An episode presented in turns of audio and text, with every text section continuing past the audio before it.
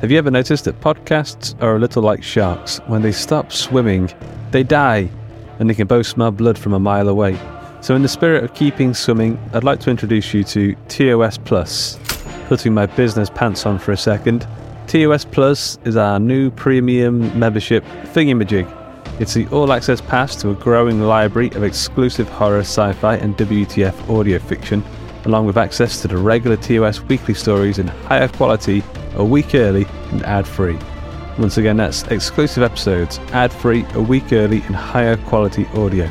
You'll also get access to the brand new TOS Plus Vault, where you can grab our ebooks, comics, and desktop wallpapers and all sorts of stuff. All of this is available today via our Patreon campaign, which includes juicy extras like Discord access, audiobooks, and merch. And if you're an Apple user, you can subscribe directly via the Apple Podcasts app. We're now in our eighth year of the podcast, and we've got so many cool projects on the boil, none of which would be possible without the ongoing support of our listeners, specifically our premium subscribers, our superpowered patrons, and the many multi-dimensional voodoo priests air guitaring to the TOS intro jingle. For more, head over to theotherstories.net forward slash plus. Once again, that's theotherstories.net forward slash plus. Say hello to a new era of mental health care. Cerebral is here to help you achieve your mental wellness goals with professional therapy and medication management support. 100% online. You'll experience the all new Cerebral Way, an innovative approach to mental wellness designed around you. You'll get a personalized treatment plan from a therapist, prescriber, or both in a safe and judgment free space. Your cerebral therapist or prescriber will outline a customized plan with clear milestones along the way so you can get to feeling your best. With Cerebral, you're not alone in your mental health journey. We're here to empower you to live a fulfilling life. So take that first step towards a brighter future and sign up today at cerebral.com slash podcast and use code ACasts to get 15% off your first month. Offer only valid on monthly plans. Other exclusions may apply. Offer ends July 31st, 2024. See site for details. Hey, I'm Ryan Reynolds. At Mint Mobile, we like to do the opposite of what Big Wireless does. They charge you a lot, we charge you a little. So naturally, when they announced they'd be raising their prices due to inflation, we decided to deflate our prices due to not hating you. That's right. We're cutting the price of Mint Unlimited from $30 a month to just $15 a month. Give it a try at mintmobile.com slash switch. $45 upfront for three months plus taxes and fees. Promo rate for new customers for limited time. Unlimited more than 40 gigabytes per month. Slows. Full terms at mintmobile.com. Prepare for a scare. It's the Midnight Macabre podcast.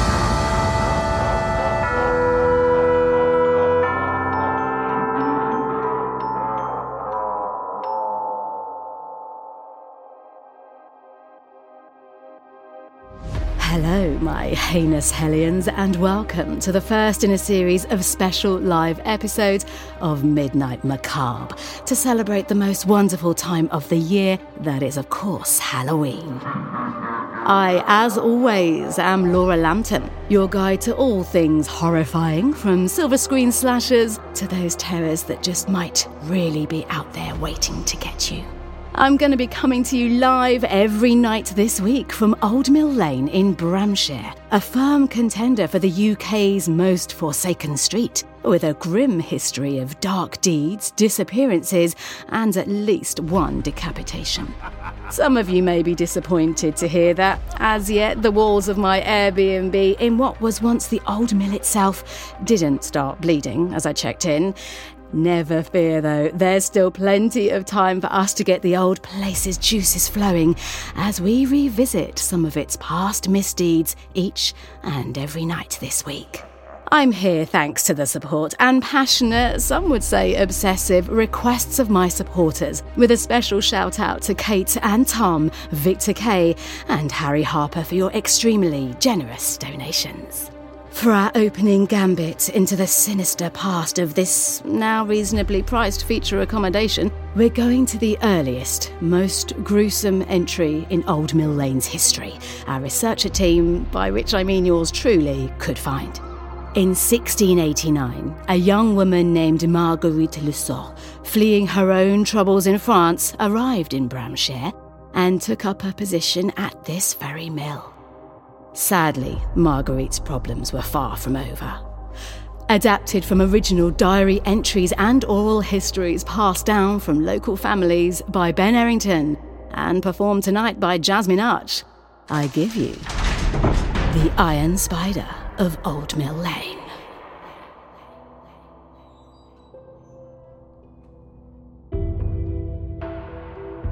In the late autumn of 1689, Marguerite Le Saux left the shores of Calais on a boat, watching as France, the country she'd called home for all of her 17 years, disappeared into the fog. There was nothing left for her there. Her father, a naval officer, had been killed at war, and her mother taken slowly by an infection.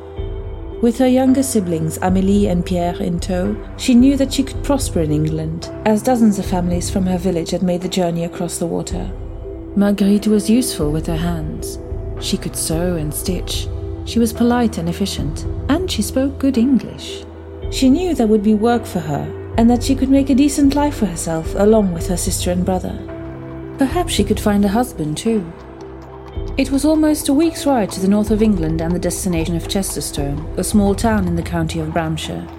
By the time the three of them arrived, the cart they'd been travelling and sleeping in with two other French families was falling apart, and the driver was too drunk to even ask for payment. Marguerite was quick to find both employment and accommodation, the local public house full of interesting folk who were keen to take immigrant workers on at their factories in neighbouring towns.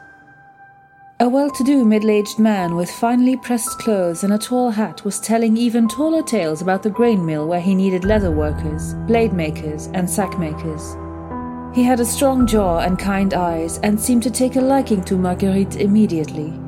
His name was Thomas McGulliver, and he was a proprietor of several businesses, but the grain works on Old Mill Lane was the best place to work in all of Bramshire, according to him.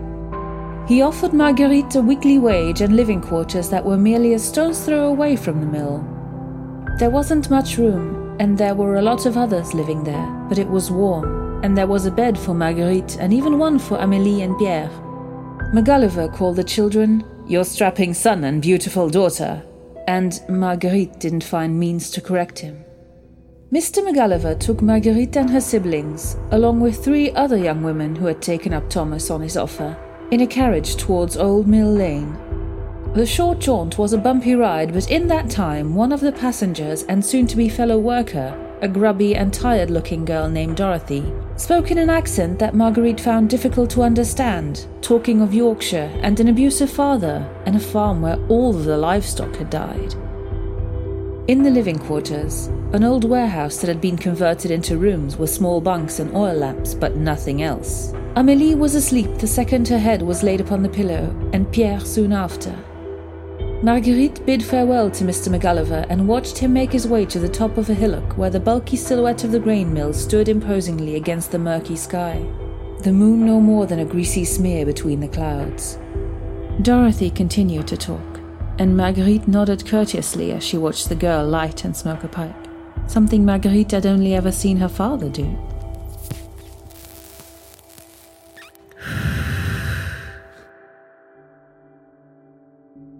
An hour passed, and Dorothy took her leave.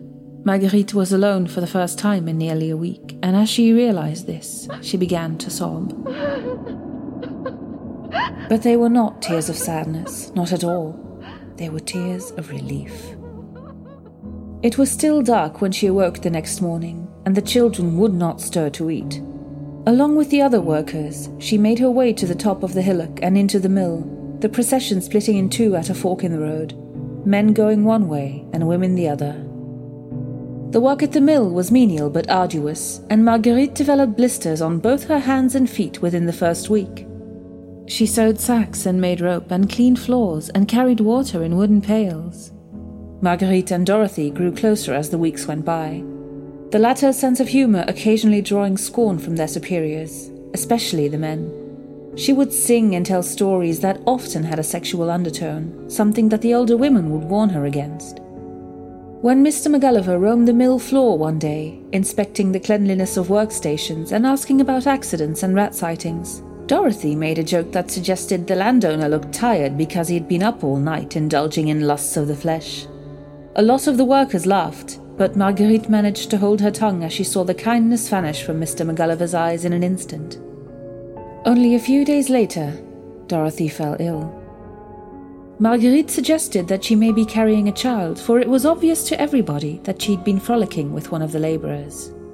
Dorothy confirmed this between retches, although she was adamant that she was not with child, claiming the labourer had not managed to finish as he was just as sloshed as she was. The next day, Dorothy was nowhere to be found. Marguerite endeavoured with limited success to complete her friend's quota of labour. Luckily, McGulliver wasn't around, and her absence seemed to go mostly unnoticed, save for a few motes of whispered gossip.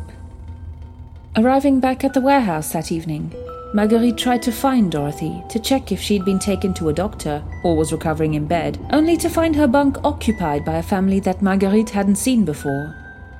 Growing increasingly worried, she set to seeking out the labourer Dorothy had been dallying with, a boy no older than she was. Finding him at the public house, he claimed that he hadn't seen her, swearing ignorance between slugs of beer. Concerned, Marguerite asked some of the women Dorothy spoke to regularly, but none of them seemed keen to talk to a French immigrant girl. She noticed that this reluctance to assist in confirming Dorothy's whereabouts was very strange, and the failure to even acknowledge the girl's existence by some of the workers was even stranger. Amélie awoke screaming in the night, telling of a nightmare where a man in a tall hat had been sat at the end of her bed. The girl told her older sister as she soothed her that she hadn't been able to move no matter how hard she tried. In one instance, the man from the nightmare had looked just like Mr. McGulliver, but in another, they looked like a vagrant hag with sagging skin and blackened gums. Amélie said their eyes glowed like stars, and she heard the whispers of a dozen voices in her mind. She thought it was a spell to keep her still. She cried and cried and eventually drifted back into slumber as Marguerite held her close.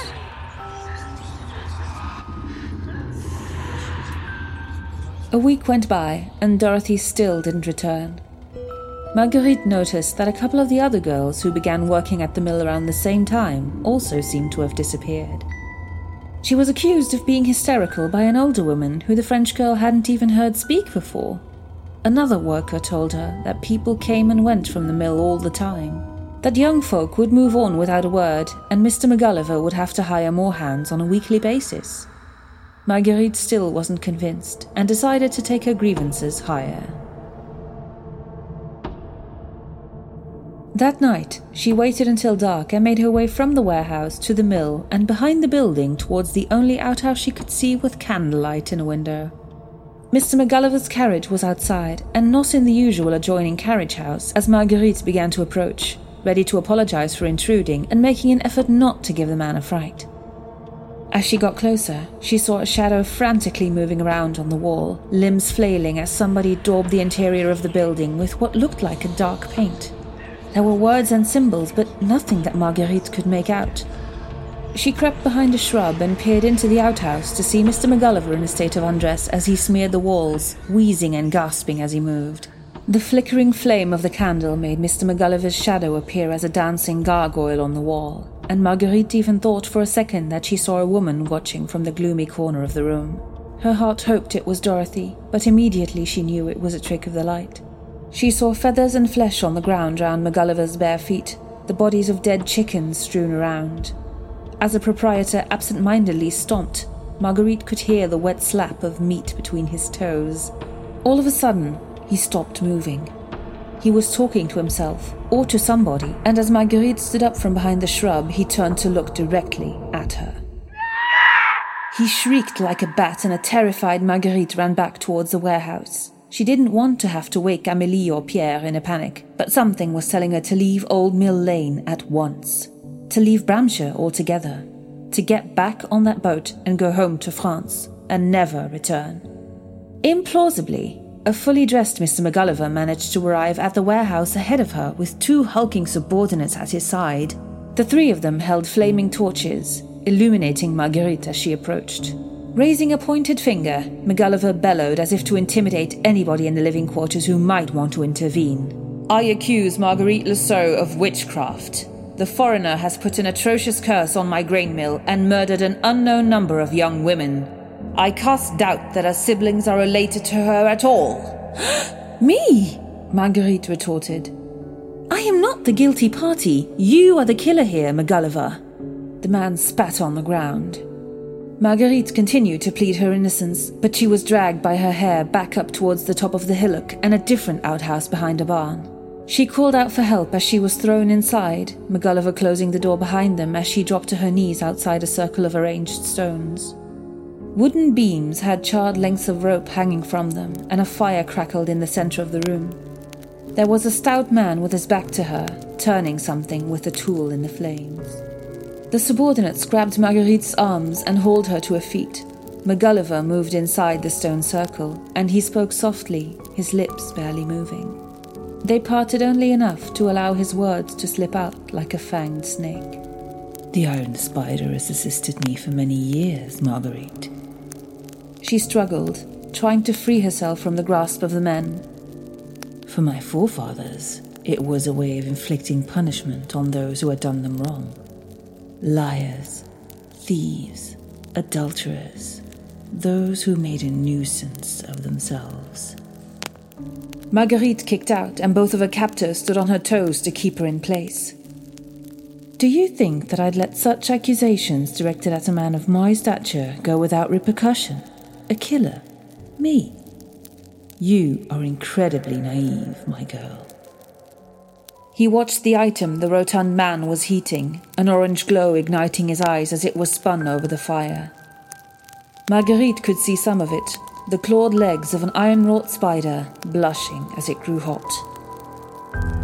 The iron spider only has four claws, but I assure you that it's perfectly adequate at causing unexplainable pain and anguish. For a woman, one as young and buxom as you, more than most. McGulliver stepped closer to her and held out a soiled palm. He began to massage her bosom in a way that somebody who'd never been intimate with a woman would. He treated her body with discontent, as if he hated it. Where's Dorothy? Marguerite yelled. She was trying to hold her tears back, but it was becoming impossible. She didn't want the man who'd once seemed so kind to see her so scared. Who? McGulliver mocked. Marguerite's legs went limp.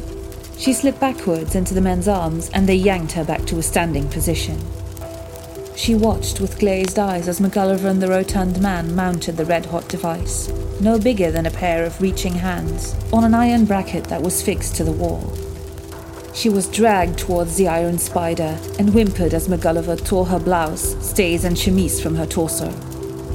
The men lifted her at the armpits as the rotund man gripped the legs of the spider with a pair of metal tongs, bending them into place. She heard a terrible hiss as the claws seared into her flesh, burning and ripping as they pierced the skin of her breasts. The pain was agonizing, and Marguerite bit into her tongue, cursing and crying. She could smell the fat of her breasts as it cooked, the skin blackening and splitting like roasted meat. McGulliver stepped back and watched with glee as she was torn away from the wall, bloody drags of her flesh being held onto by the greedy spider as it consumed the gore of what had once been her body. They let go of her, and she fell in a heap on the ground, covering her mutilated chest with shaking hands. She wept as McGulliver tried to get a good look at the disfigurement, dismissing his assistance. As they left the outhouse, the fire began to rage. McGulliver knelt down beside her. That is what happens to witches on Old Mill Lane. I am doing Bramshire a great service by ridding it of your Marguerite looked up at him and saw what Amelie had seen in her nightmare. Mr. McGulliver didn't look like himself at all. He looked like a vagrant hag with greasy black hair that glistened like leeches and bloated, pale skin that was flecked with sunspots. Her teeth were yellowing pegs, and both of her eyes were dead, one white and one grey. The hag pulled Marguerite's hands away from her bloodied breasts and touched the wounds with prodding, impossibly long fingers. Marguerite gasped, the pain exploding around her injury like a lit powder keg. The witch, for that's all Marguerite could think to name her, scuttled backwards like an insect and brought her blood-stained hands to her cracked lips as a forked tongue flicked out to taste. Then she appeared as McGulliver again. A dozen whispers danced around inside Marguerite's head, fighting to make themselves heard. The man is of no use to us anymore. He has served his purpose. She is our new vessel. McGulliver savoured Marguerite's blood. His eyes looked kind again. Delicious, he said. You'll do.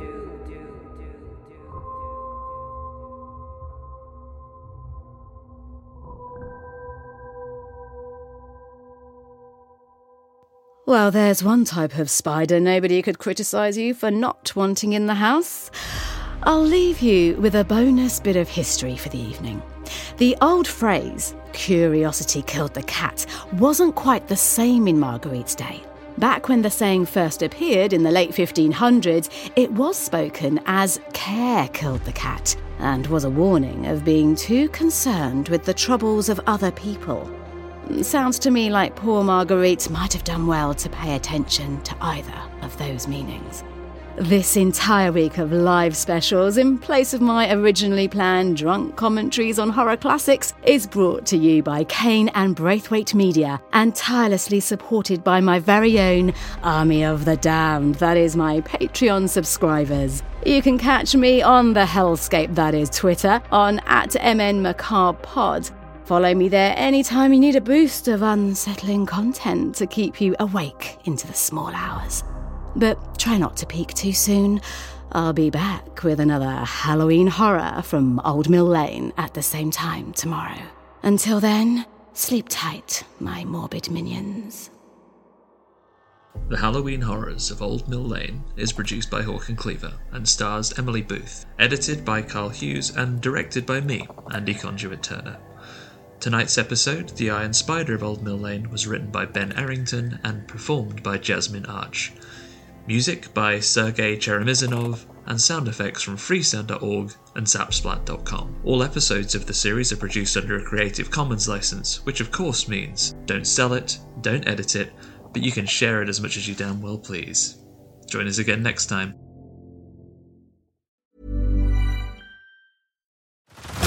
Head over to Hulu this March, where our new shows and movies will keep you streaming all month long. Catch the acclaimed movie All of Us Strangers, starring Paul Mescal and Andrew Scott.